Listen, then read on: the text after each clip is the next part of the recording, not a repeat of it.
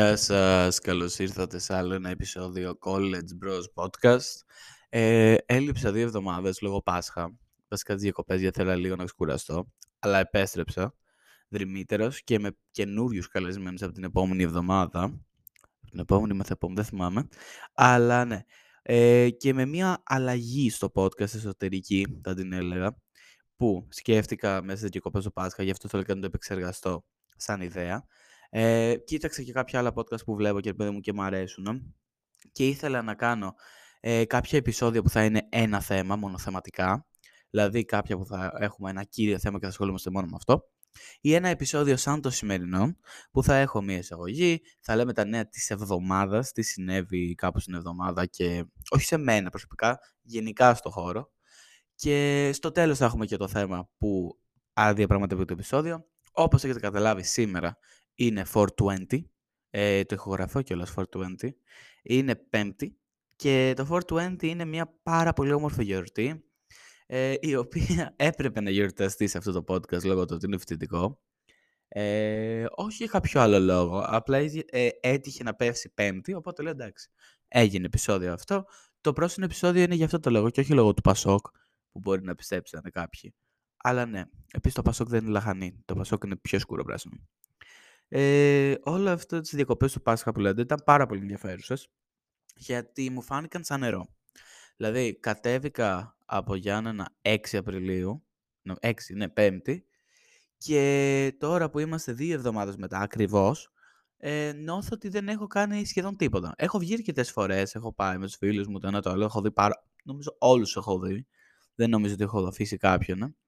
Αλλά νιώθω ότι θέλω να μείνω κι άλλο. Αλλά παράλληλα μου λείπουν τα Γιάννενα. Μου λείπουν κάποιες συνήθειες που είχα στα Γιάννενα. Να πάω γυμναστή, να πάω για καφέ και τέτοια. Που εδώ έχει πολύ ζέστη και βαριέμαι όλη την ώρα να είμαι έξω. Ε, γιατί ε, σκάς. Ενώ στα Γιάννενα η θερμοκρασία είναι λίγο just και περνάς καλύτερα. Εγώ αυτό έχω να πω. Δηλαδή για μένα αυτό είναι πολύ καλύτερο.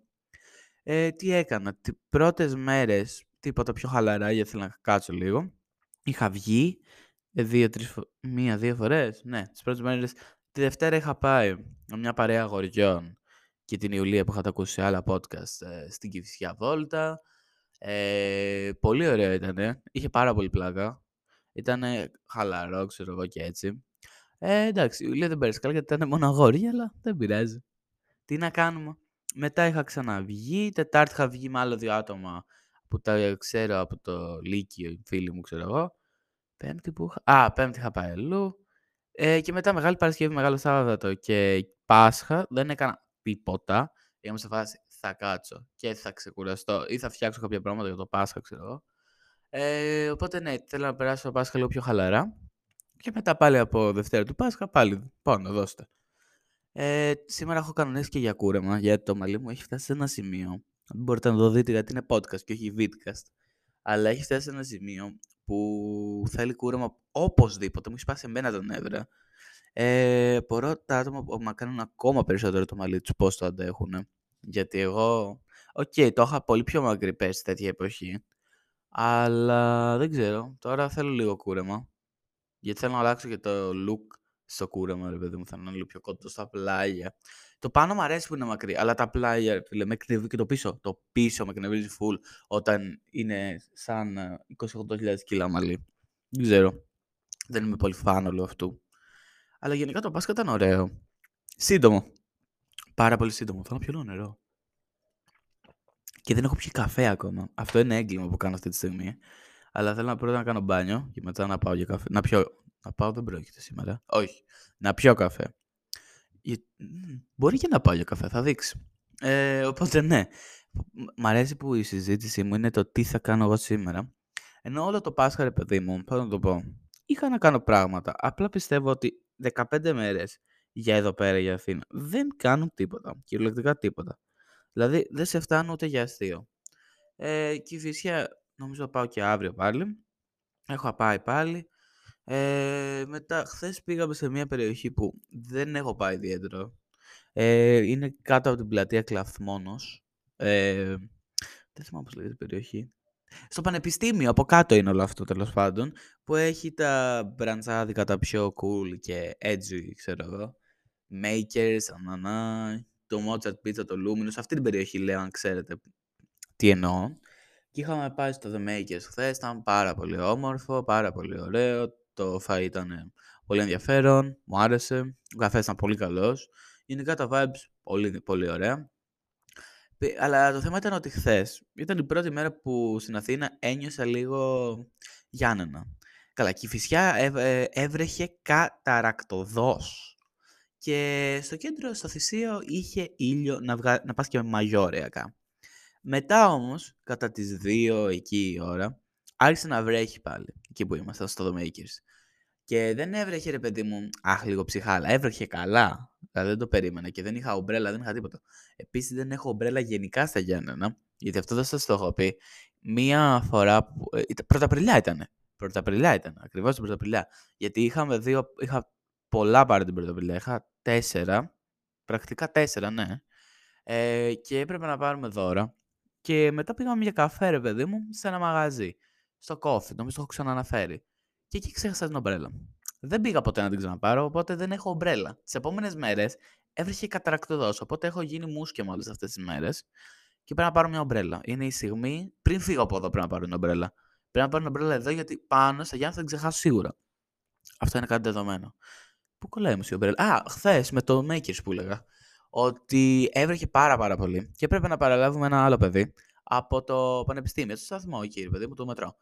Γιατί δεν ξέραμε πού θέλουμε να πάμε. Είχα, είχαμε τρεις επιλογές. Το Juicy Grill του κέντρου, που δεν έχω πάει στο κέντρο. Το Tampopo του Κοντιζά, που είναι εξαιρετικό. Αν δεν έχετε πάει στο Tampopo του Κοντιζά, ε, σας το συστήνω ανεπιφύλακτα. Είναι πάρα πολύ ωραίο.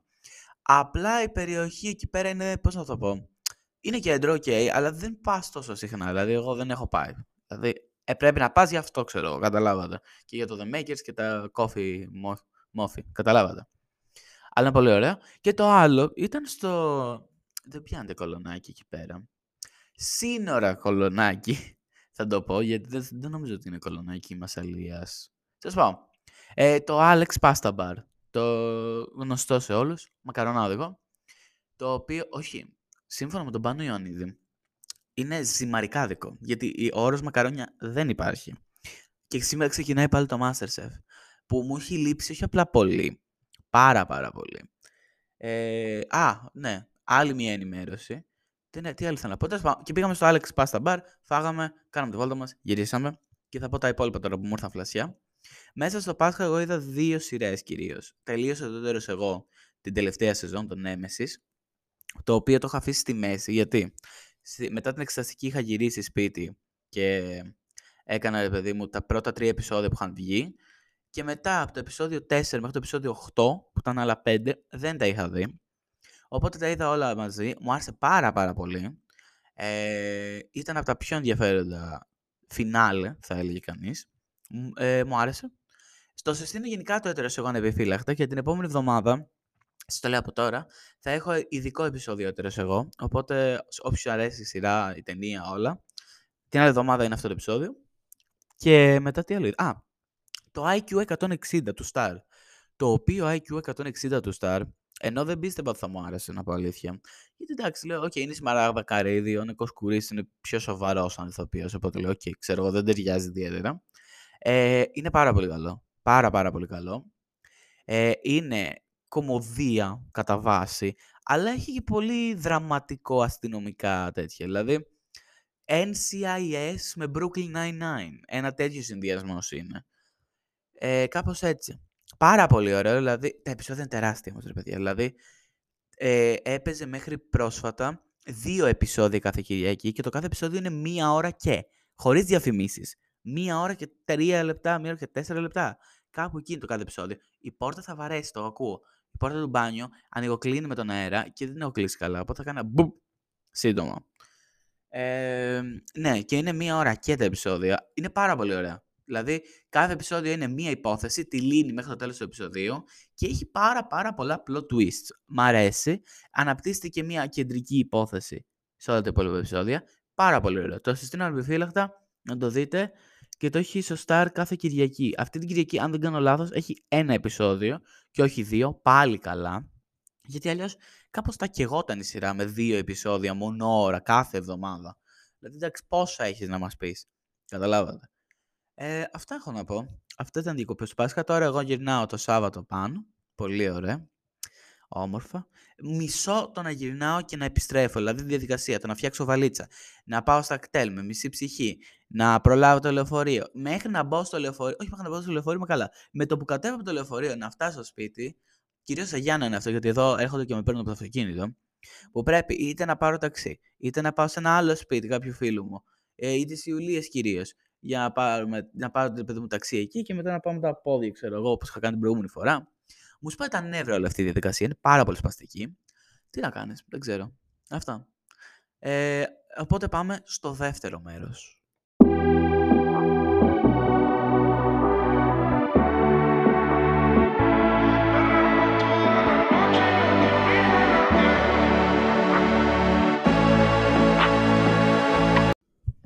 Ήρθε το στο δεύτερο μέρος. We... Ωραία. Το δεύτερο μέρος έχει πάρα πολλά πράγματα και ξεκινάμε με το πιο άσχετο από όλα αυτά, το οποίο είναι η παραγγελία στο Starbucks μου που άλλαξε. Το Starbucks γενικά φημίζεται για τον κακό καφέ, το έχω πει σε πολλά επεισόδια, αλλά για τα ενδιαφέροντα vibes που έχει. Πιο συγκεκριμένα το Starbucks στην Κασαβέτη, που εκεί ήμουνα και την προηγούμενη Δευτέρα. Δεν έχω ξαναπάει, μπορεί να πάω αύριο θα είμαι πάλι εκεί. Ε, ναι. Και τέλος πάντων, η παραγγελία μου συνήθως ήταν ένα iced caramel macchiato. Γιατί; Καφές δεν πίνεται, θέλει κάτι γλυκό. Καραμέλα που είναι καλή και σαν αυτό όλο τέριαζε.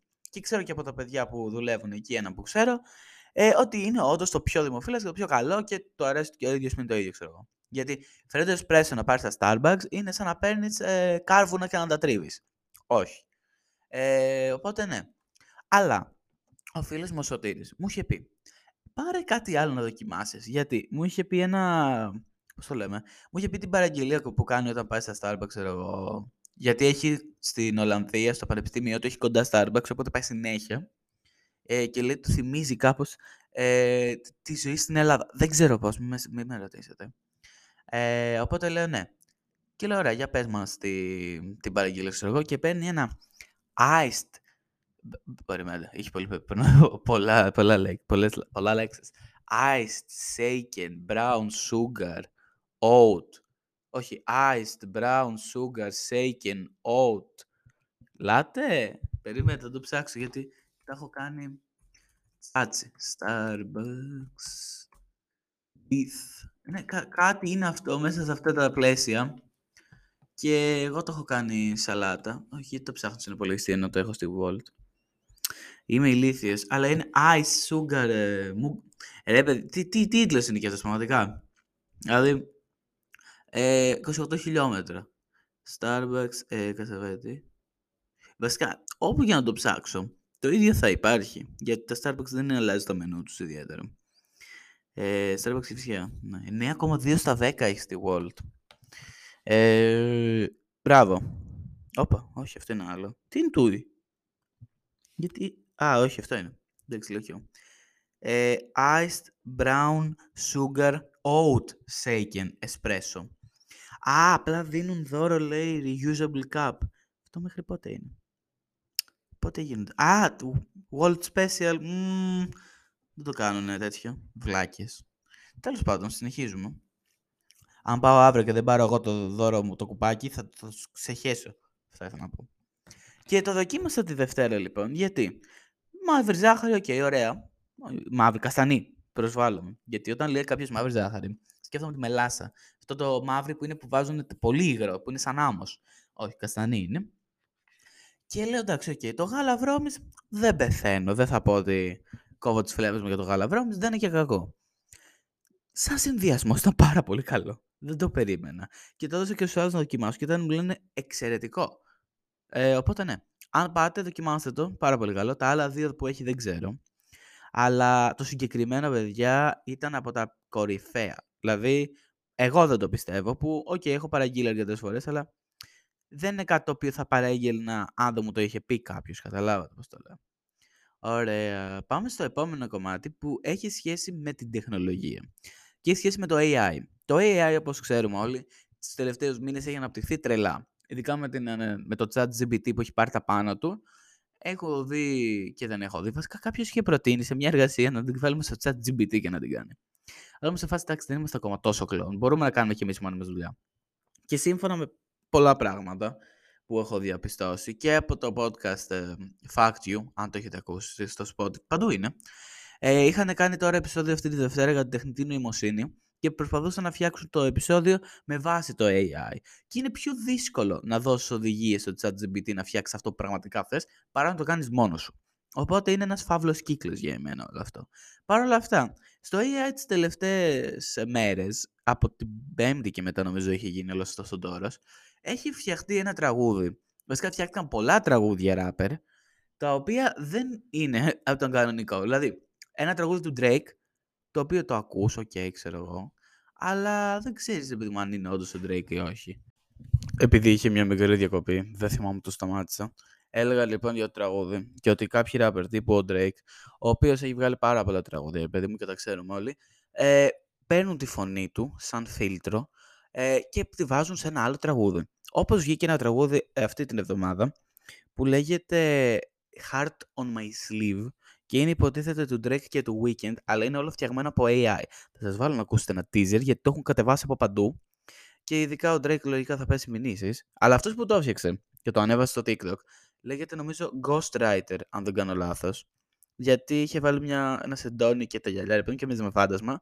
Και πάνε έξυπνα γιατί, OK, okay, δεν θες να μαρτυρηθείς όταν κλέβεις τη φωνή του άλλου και φτιάχνεις τραγούδια τα οποία όντως είναι καλά. Αν δεν το έχετε ακούσει, θα σας βάλω να το ακούσετε. like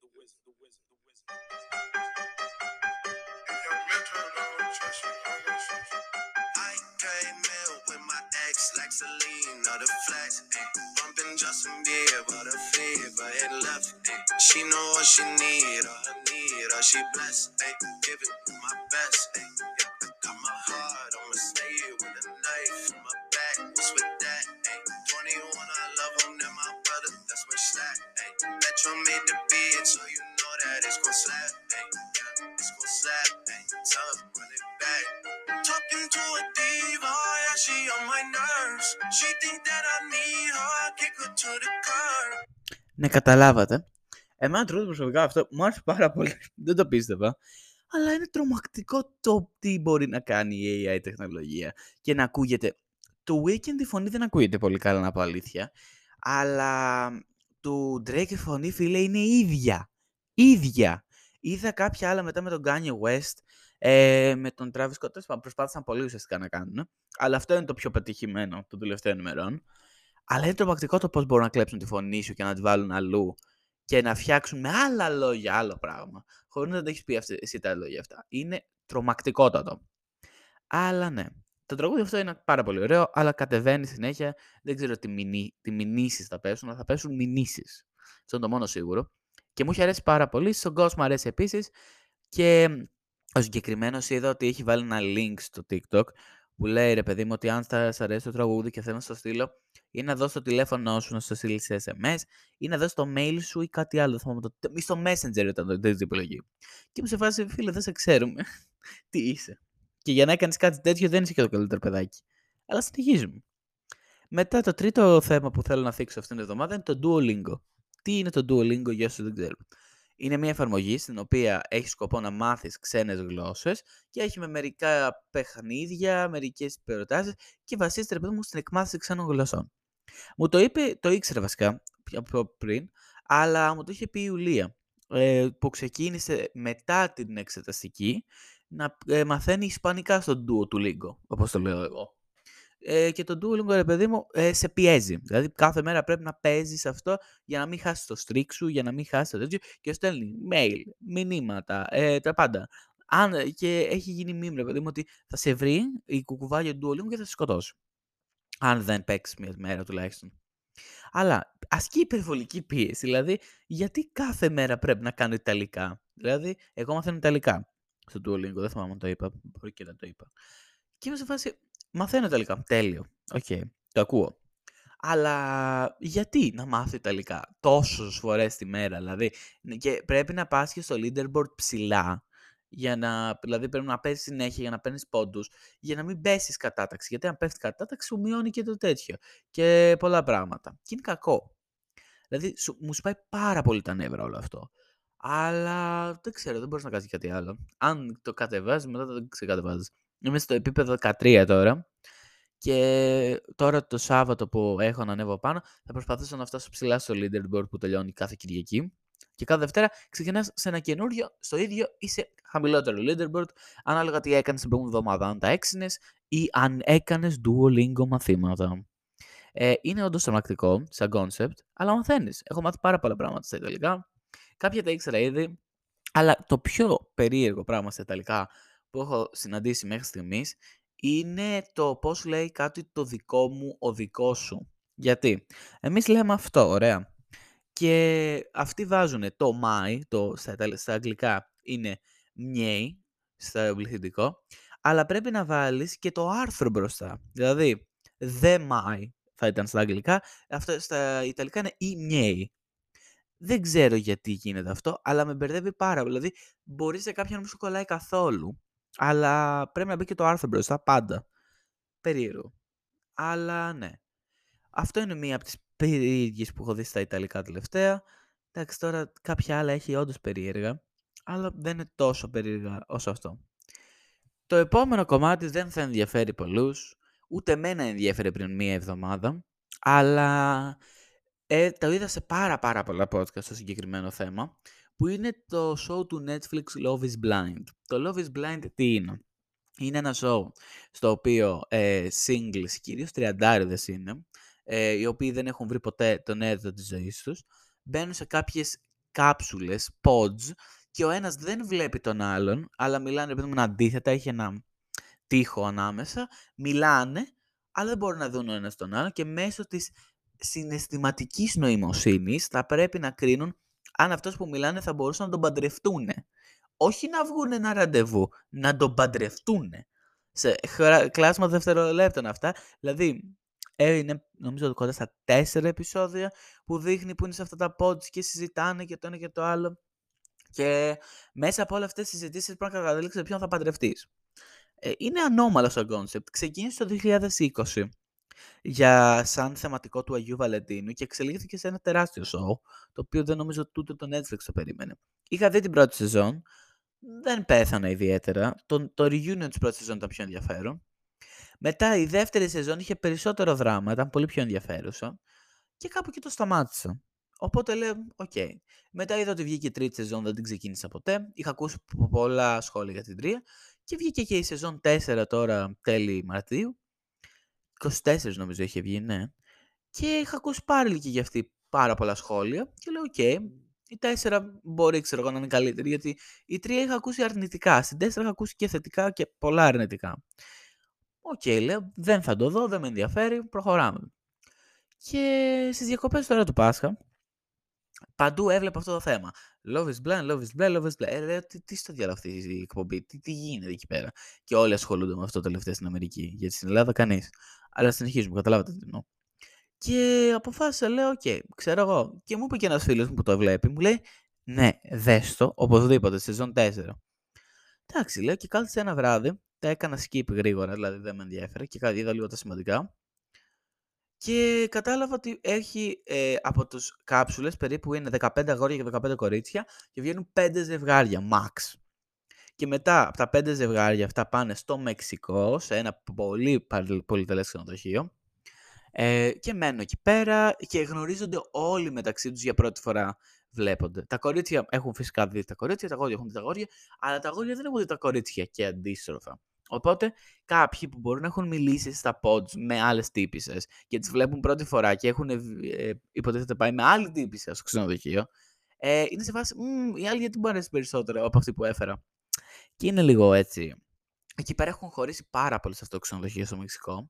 Ε, και μετά, αν αντέξει εκεί πέρα, στη σεζόν 4 συγκεκριμένα, είχαμε 5 ζευγάρια και από τα 5 τα 4 άντεξαν. Το πέμπτο ο Ζακ και η Αιρίνα, όπως λέγανε, την κοπελίτσα. Η Αιρίνα κλόουν, τελείως κοπέλα.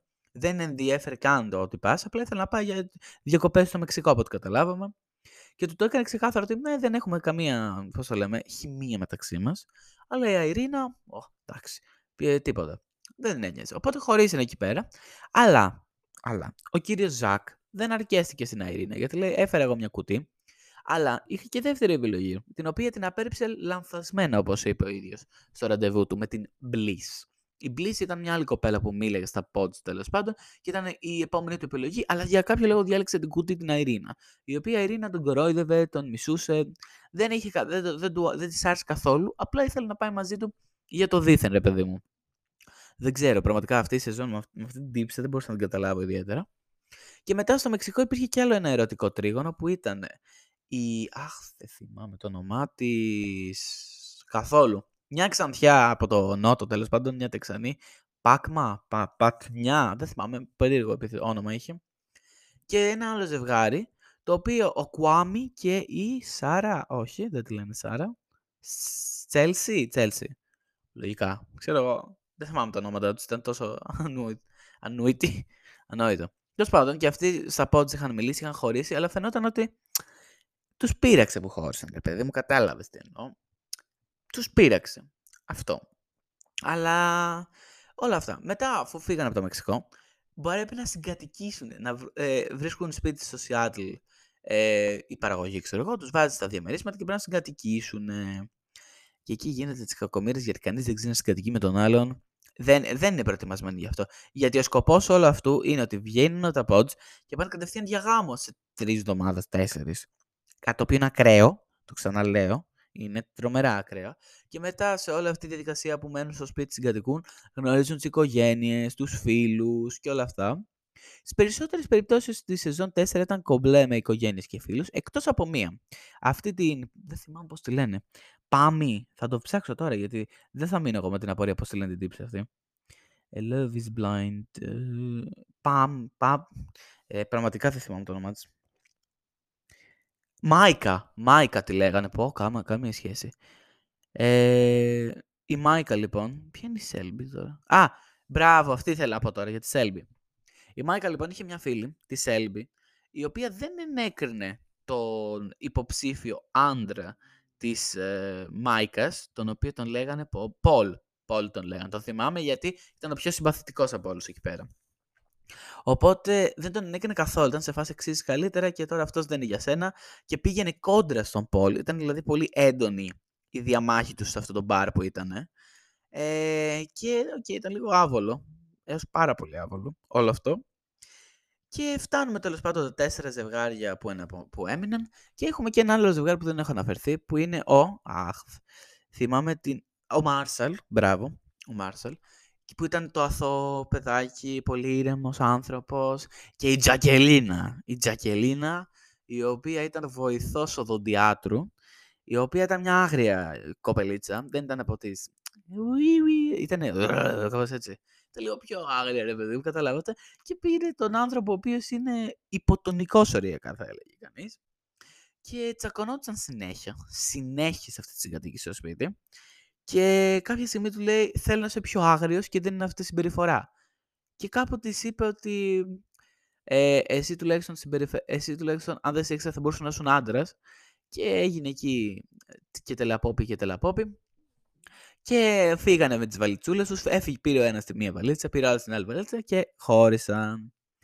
Ε, οπότε πριν χωρίσουν όμως, είχε παίξει άλλη μία συνάντηση για κάποια γενέθλια που ήρθε ένας άλλος άνθρωπος, ο Τζος, τον οποίο τον είχε δείξει στα pods, ως ενδιαφέρον για την Τζακελίνα. Τζακελίνα, το κανονικό της όνομα Τζάκι τη λέγανε, αλλά το Τζακελίνα δίνει πιο Νταρντάν, καταλάβατε γιατί είναι Τζακελίνα αυτή, δεν είναι Τζάκι, πιο γλυκό. Ήταν πολύ άγρια, πάρα πολύ. Και ήθελε τελικά τον Τζος. Ο οποίος Τζος ήταν ό,τι χειρότερο έχω δει σε άνθρωπο. Δηλαδή είναι αυτούς τους players και καλά που το παίζουν για με βέλ, για. Πω πω θέμα σπαστικό. Αν δείτε τη σειρά, αυτός ο Τζος, μα του Παναγιώ, το χειρότερο άτομο. Και η Τζακελίνα, επειδή δεν έχει στάνταρ την κοπελίτσα, ε, αποφάσισε να παρατήσει τον Μάρσελ το καλοπιγκουινάκι και να πάει με τον Τζος στον ε, παίχτη βορείων, ε, των εραστή δυτικών προαστίων. Και τον παράτησε κυριολεκτικά ε, και το καταλάβανε όταν οι άλλες πήγαν για πρόβα νηφικού να διαλέξουν. Όχι, προ... ναι, πρόβα νηφικού δεν λέγεται αυτό. Και οι άλλοι πήγαν να οι γαμπροί για να πάρουν τα σακάκια τους. Και δεν πήγε αυτή. Και πήγε σε ραντεβού με τον Τζος. Ναι. Πολύ ενδιαφέρον όλο αυτό, μπράβο. Και με όλα αυτά και με αυτά και με εκείνα καταλήγουμε στους τέσσερις γάμους, οποίοι είναι Ζακ και Μπλίς, ε, η Τζακελίνα και ο Τζος και ο Μάρσαλ έφυγαν, πήραν πόδι. Μετά ήταν ο Κουάμι και η άλλη Τσέλσι, νομίζω λεγότανε, που αυτοί δεν με πείσανε ποτέ ότι ήταν όντως ερωτευμένοι, γιατί φαινόταν ότι ο Κουάμι του άρεσε η άλλη κοπέλα, η Μάικα. Μετά ήταν η Μάικα και ο Πολ, που αυτοί είχαν τις δυσκολίες με τη φίλη στο μπαρ που ξύνησε. Και το πιο solid ζευγάρι όλης τη σεζόν, η Τίφανη και ο Μπρέτ, οι οποίοι δεν είχαν κανένα θέμα σε όλη τη σεζόν. Και στο γάμο τέλος πάντων, το πρώτο ζευγάρι νομίζω που έδειξε ήταν. Ε, Ποιος ήταν, Τίφανη και Μπρέτ. Τους έδειξε πρώτους. Ε, πάντρε, όχι, δεν ήταν πρώτη αυτή, αυτή ήταν τρίτη. Λάθος. Ποιος ήταν πρώτος; Ήταν, α, ο Κουάμι και η Τσέλση ήταν πρώτη. Παντρεύτηκαν τέλεια, ου, τέλεια, ου, ναι.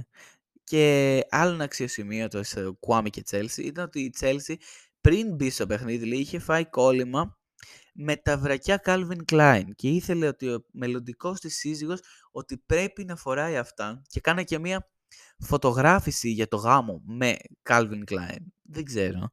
Η κοπελίτσα ήταν όμαλη, αλλά συνεχίζουμε. Και μετά, δεύτερη ήταν ο Πολ και η Μάικα. Ε, ο Πολ φαινόταν ε, λίγο διστακτικούλης. Αλλά λέω εντάξει. Και η Μάικα στο γάμο του λέει θα πεις εσύ πρώτος, τέλος πάντων, αν δέχεται ή όχι. Και ο Πολ δεν δέχτηκε. Και ήταν απλά άσχημο.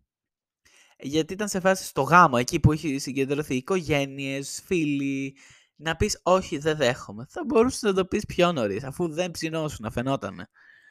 Εντάξει, τι να πω, δεν ξέρω. Ήταν, ήταν ξεκαρδιστικό όμως η κοπελίτσα γιατί βάση, ε, ε, έφαλε τα κλάματα, έφυγε το ένα το άλλο. Ε, και με όλο αυτό για εκείνα, μετά το γάμο, αποφάσισαν να ξαναγίνουν ζευγάρι αυτοί και να, παιδί μου, να δούνε πώς θα είναι σαν dating και όχι σαν παντρεμένοι. Δεν λειτουργήσε αυτό, χωρίσαν και δεν ξαναμίλησαν ποτέ. Ε, μετά τρίτη ήταν Tiffany και Brett, οι οποίοι ήταν ok, solid ζευγάρι, παντρευτήκαν τέλειο. Και για το κλείσιμο είχε τον Ζακ και τη νέα κοπέλα την Bliss, αφού είχε παρατήσει την Αιρίνα. Και όλα αυτά και με εκείνα κλείνει η σεζόν. Και φτάνουμε στο επεισόδιο του Reunion, που γι' αυτό είχε γίνει όλο ο ντόρο σε αυτή τη σεζόν. Γιατί ήταν το, πρω... το Netflix έκανε το πρώτο live reunion. Το πρώτο live reunion σε όλα τα show του. Οπότε δεν έγινε ποτέ live, γιατί είχε τεχνικές δυσκολίες και το βγάλανε δεύτερο το επεισόδιο αντί για την Κυριακή του Πάσχα που έπρεπε να βγει κανονικά. Βλέπουμε ότι όλα τα ζευγάρια είναι μαζί, που από το γάμο ρε παιδί μου οι τρεις που παντρεύτηκαν έμειναν. Και βλέπουμε επίσης ότι η Αιρίνα ήταν σκύλα τελείως. Ε, έβγαζε χολή στις κοπέλες, τελείως χολή, δηλαδή έκλεγαν και αυτοί γέλαγε μαζί τους με το κατάγγελο. Πολύ bullying στο σπίτι πριν βγουν από τα pods και μετά κάποια μηνύματα. Και γενικά έπαιξε πάρα πολύ σημαντικό ρόλο. Επίσης, τι άλλο είχε στο τέτοιο. Α, ο Μάρσαλ έπρεπε και καλά να αντιδράσει στον Τζος και την Τζακελίνα και όλα τα ψέματα που του είπανε. Ήταν λίγο άβολο, μπορώ να πω. Ο Πολ με τη Μάικα και αυτό ο χωρισμός στο γάμο ήταν απλά ξεφτύλα θα έλεγε κανείς και προσπαθούσε να βγάλει η Μάικα κακή φήμη και καλά για τον Πολ ότι δεν είναι καλός άνθρωπος και ότι δεν τη θεωρούσε μητέρα καλή. Ε, που ίσχυε αλλά ε, ξέρω, ότι, ε, ξέρω ότι η Μάικα κάνει παρέα με την Αιρίνα που η Αιρίνα ήταν ε, άρχη λύθια οπότε εντάξει δεν είχαν και τις καλύτερες εντυπώσεις για την κοπελίτσα αυτή. Τι να πω, δεν ξέρω ε, γενικά πολύ περίεργο reunion. Έχω δει αρκετά, αυτό δεν μου άρεσε σαν reunion πολύ. Αλλά κράτησαν αυτά τα ζευγάρια ένα χρόνο. Δηλαδή, με κάποιον που γνωρίζεσαι μία-δύο εβδομάδες και χωρίς να τον βλέπεις και μετά συζείς, πας στο Μεξικό κλπ. κλπ. Να αντέξεις παντρεμένος ένα χρόνο από το show, περίεργο. Και δεν φαίνονταν ότι είχε κάποιος θέμα ιδιαίτερο. Δηλαδή, η Chelsea και ο Κουάμι που εγώ πίστευα ότι με τίποτα, άντεξαν ένα χρόνο και πιο καλά. Εντάξει, δεν ξέρω, παιδιά, τα φαινόμενα πατούν από ό,τι φαίνεται. Και εδώ σταματάω το πρίξιμο για το Love is Blind Reunion και πάμε στο επόμενο μας θέμα. Το οποίο είναι πάλι σχετικό με το Love. Το οποίο είναι το soft lunch και το hard lunch και μαλακίες και ούμπαλα. Και θα σας δείξω και παράδειγμα σήμερα. Στο TikTok γενικά τον τελευταίο καιρό έχει επικρατήσει ένας όρος που λέγεται soft lunch ή hardlands. Και είναι όταν κοπέλες προσπαθούν να δείξουν το αγόρι τους στα social media ή με ένα πιο, πώς να το πω, τρόπο που να μην φαίνονται, δηλαδή να φαίνεται να είναι το χέρι του, το πόδι του, το δεξί άκρο του, ο, η όγδοη οσφυγική μοίρα, αλλά δεν θα φανεί αυτός ρε παιδί μου, καταλάβατε. Και υπάρχει και το Hardlands που με το που βγαίνουν δεύτερο ραντεβού, μπαμ, μούρι, φωτογραφίες το ένα το άλλο. Πιο πολύ έχει επικρατήσει το Softlands. Εγώ έχω να πω ότι οι κοπέλες που κάθονται και σκέφτονται όλα αυτά, γιατί είχε υπάρξει και ένα, ένα βίντεο που είχε κάνει ένα αγόρι, ο Μπράντλι το είχε κάνει, ο Μίλλερ, δεν θυμάμαι, ή ο Τζάκι Νάνεν ή ο Μπράντλι Μίλλερ, που έλεγε ρε παιδί μου ότι οι κοπέλες που σκέφτονται τη σχέση πώς θα την προβάλλουν στα social media είναι κλόουν. Αν πιστεύει ότι κάποιο αγόρι θα κάτσει να τους αντέξει. Αυτό είναι κυριολεκτικά ό,τι πιο κλόουν έχω δει στη ζωή μου. Να κάτσει να σκέφτεσαι, Αχ, να τον κάνω να φαίνεται Hardlands ή Softlands. Δηλαδή, όποια κοπέλα να μου έλεγε κάτι τέτοιο, γιατί εγώ το έχω ακούσει αυτό για το Softlands, το Hardlands όχι. Και είχα πάρει τα νεύρα μου, είχαν γίνει ε, κρόσια τα νεύρα μου. Αυτό το πράγμα είναι ξεφτύλα. Αλλά σας έχω και ένα ζωντανό παράδειγμα από το TikTok. Ε, είναι ένα ζευγάρι στο TikTok τώρα, το οποίο εγώ ήξερα το παιδί. Το παιδί λέγεται Jalen. Δεν θυμάμαι το επίθετο του παιδιού. Jalen λέγεται τέλος πάντων. Jalen Noble. Μπράβο. Αυτός είναι TikToker, ο οποίος, ε, αν δεν το ξέρετε, ψάξτε το. Έχει σγουρά μαλλιά και πολλά τατουάζ με δύο Doberman ε, που τα πλένει, καθαρίζει το σπίτι. Τέτοια. Εγώ τον έβλεπα επειδή ε, έχει πάρα πολύ ενδιαφέρουσα ζωή. Ε, δείχνει πώς να καθαρίσει το σπίτι, δείχνει τις συνταγέ, το ένα το άλλο, δείχνει τα σκυλιά. Μία ζωή ενός εργένη άντρα. Τι περιμένετε άλλο από το TikTok; Είχε φάση. Είχε φάση να το βλέπεις. Και είχε ε, πάρα πολύ ενδιαφέρον το κοινό και πήγαινες σε και το έβλεπες. Η άλλη κοπελίτσα, η Μονέ Μακμάικλ, πώς λέγεται, ε, ήταν μια τύπησα η οποία ε, πήγαινε με τον μπαμπά της, από εκεί νομίζω έγινε διάσημη. Βασικά, εγώ από εκεί την ξέρω. Πήγαινε με τον μπαμπά της στο γυμναστήριο στις 4.30 το πρωί και έκανε ακραία γυμναστική. Η κοπελίτσα δεν ξέρω γιατί ήθελε να ταλαιπωρήσει τόσο πολύ τον εαυτό της. Εντάξει, ok, okay, μοντέλο νομίζω είναι, κάτι τέτοιο. Αλλά ε, πριν ε, λίγο καιρό αποφάσισαν αυτοί οι δύο να βγουν ένα ραντεβού. Και επειδή όλες οι κοπέλες είναι κατάσκοποι, ήθελαν να βρουν με ποιον βγαίνει ραντεβού η Μονέ Μακμάικλ. Και τον βρήκαν τέλος πάντων μέσα από άλλα στοιχεία που έλεγε, ότι κάτι για σκυλιά και τέλος πάντων το βρήκανε.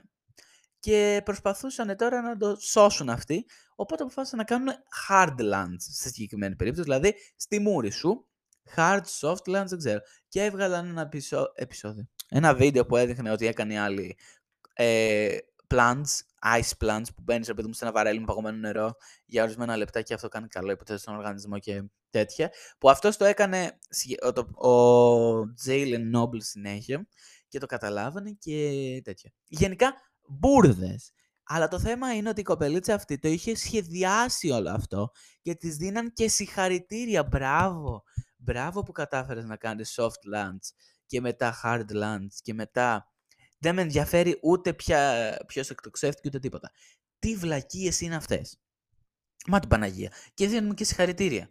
Μπράβο, μπράβο ρε. Μπράβο, συγχαρητήρια που είσαι μια αιμονική τύπησα που δεν ξέρει που τα τέσσερα. Μπράβο, όχι. Δηλαδή εντάξει, κάπου έλεος. Κρατήστε τη σχέση σας ή πείτε την ή ό,τι θέλετε κάτι. Αλλά τι μας νοιάζει τόσο πολύ; Πραγματικά, δηλαδή δεν νομίζω ότι ενδιαφέρει και ιδιαίτερα κάποιον. Αλλά, εντάξει. Οι κοπέλες έχουν άλλον εγκέφαλο που σκέφτονται από ό,τι φαίνεται. Τι να πω, δεν ξέρω. Δηλαδή ήταν κάτι το οποίο το έβλεπα και είμαι σε φάση τώρα. Είναι σοβαρή. Και, και σε άλλους που το έδειξα και φίλους μου, της φάσης. Αυτά δεν είναι σοβαρά πράγματα. Δηλαδή, αν θες να έχεις σχέση, μην είσαι τόσο κλόουν. Δεν ξέρω. Αυτά πιστεύω.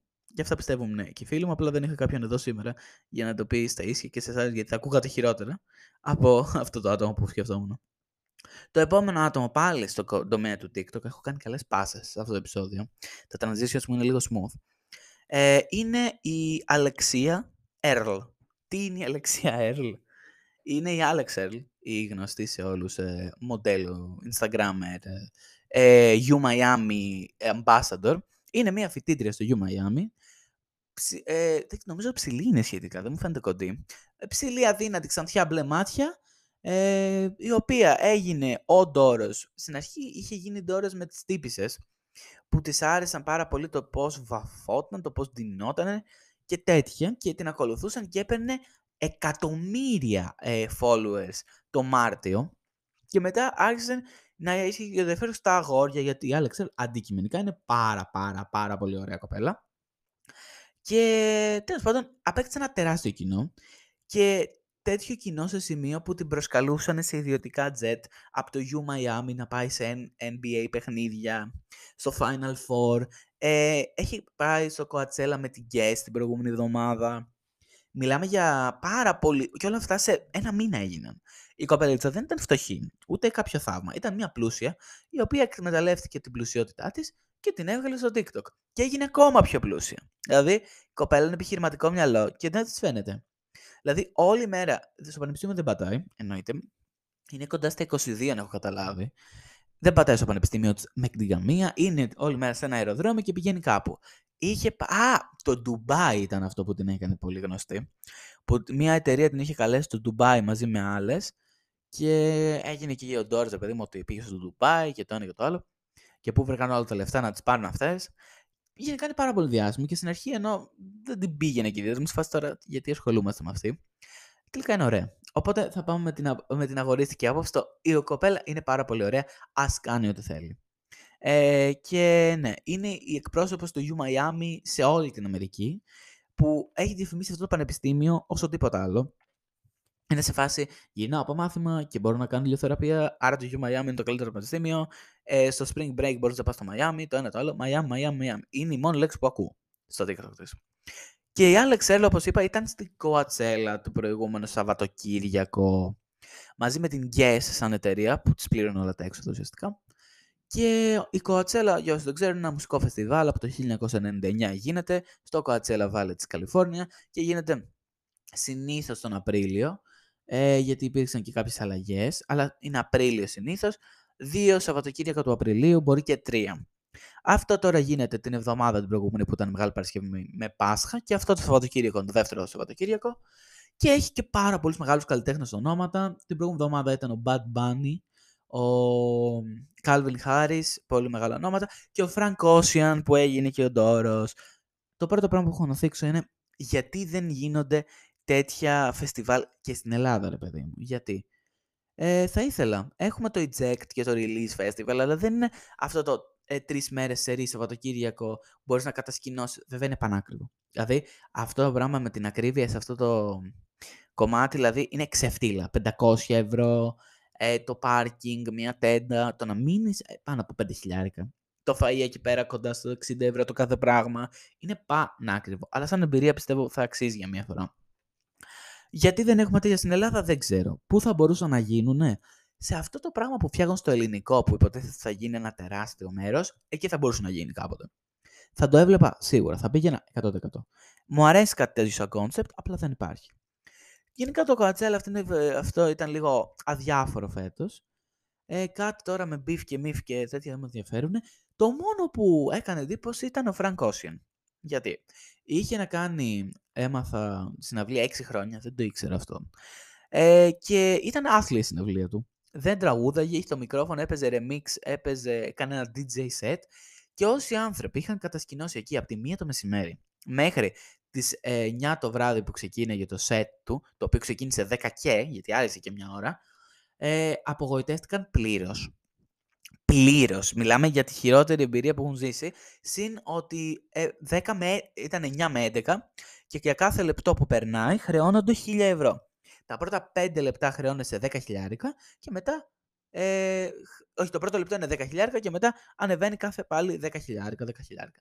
Ο Macklemore δηλαδή χρεώθηκε 40 χιλιάρικα έξτρα για, το, για τα λεπτά που έμεινε παραπάνω, που ήταν 4 λεπτά πάνω από το curfew. Ο Calvin Harris μέχρι τις 1 και 20, κοντά στα 200 χιλιάρικα χρεώθηκε.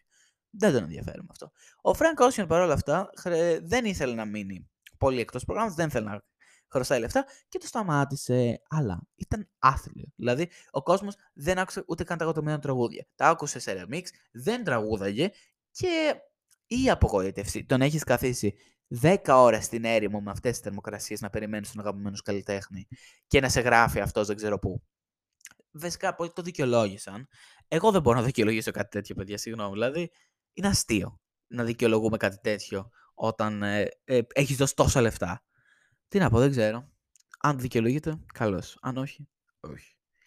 Οπότε εδώ κάπου τελειώνουμε με το part 2 και πάμε στο part 3.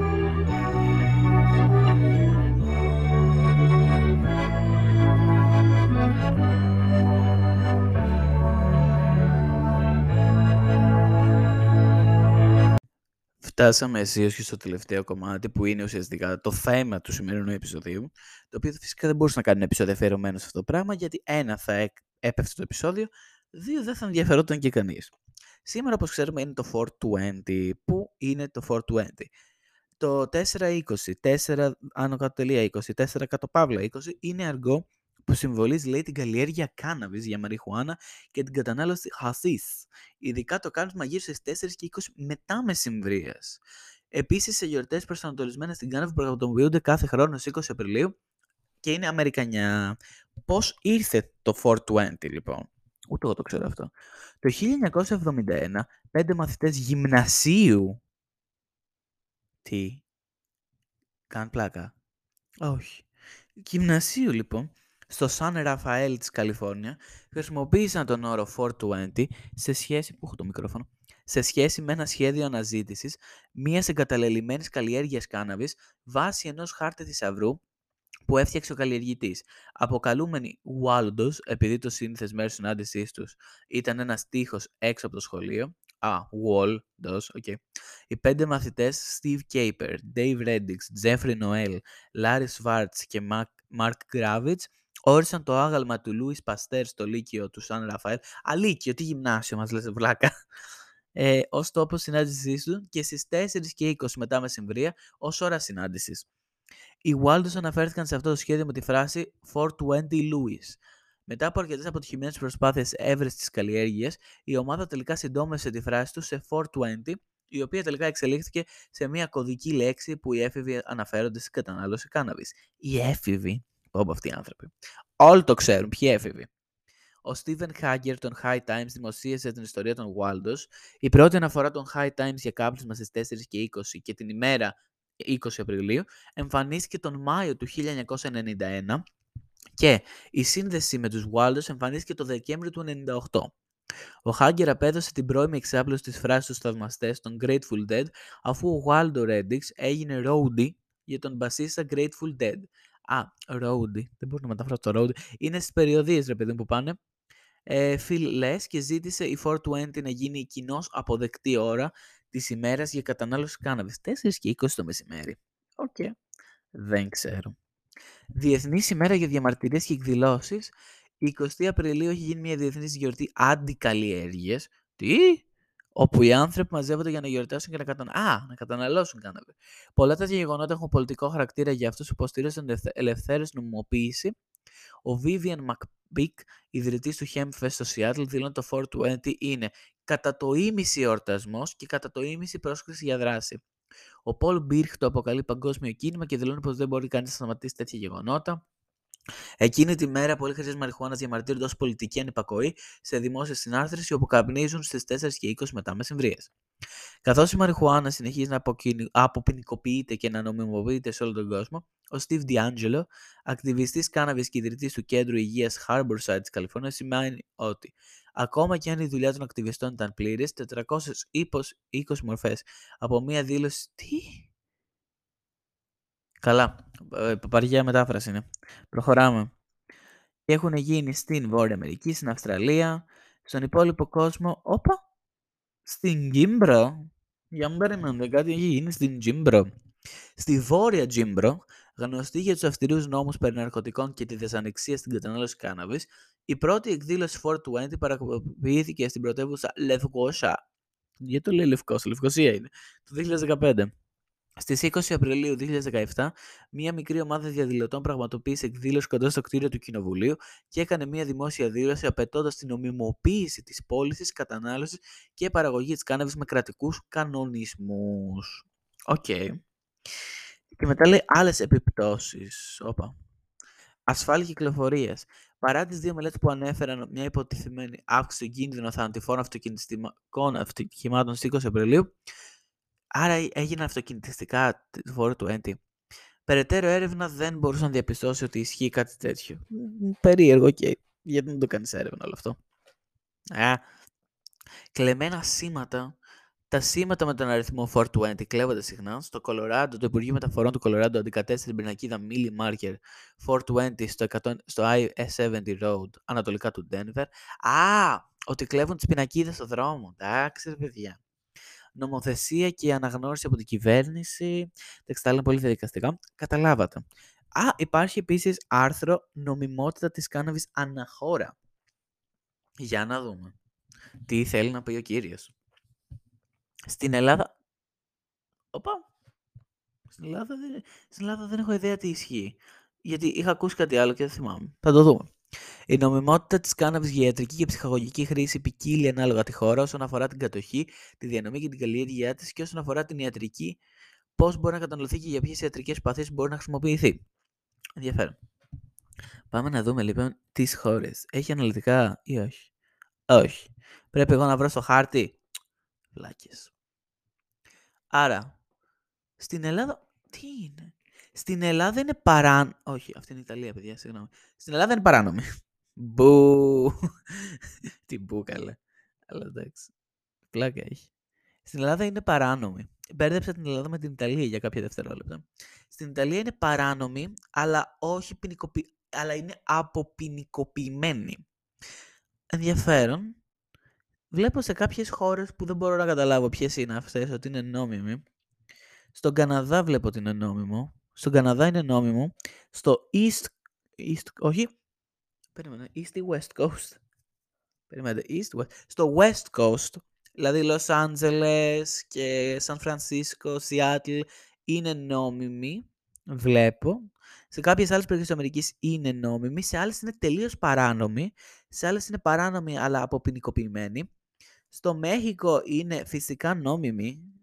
Μετά στη Νότια Αφρική επίσης είναι νόμιμοι.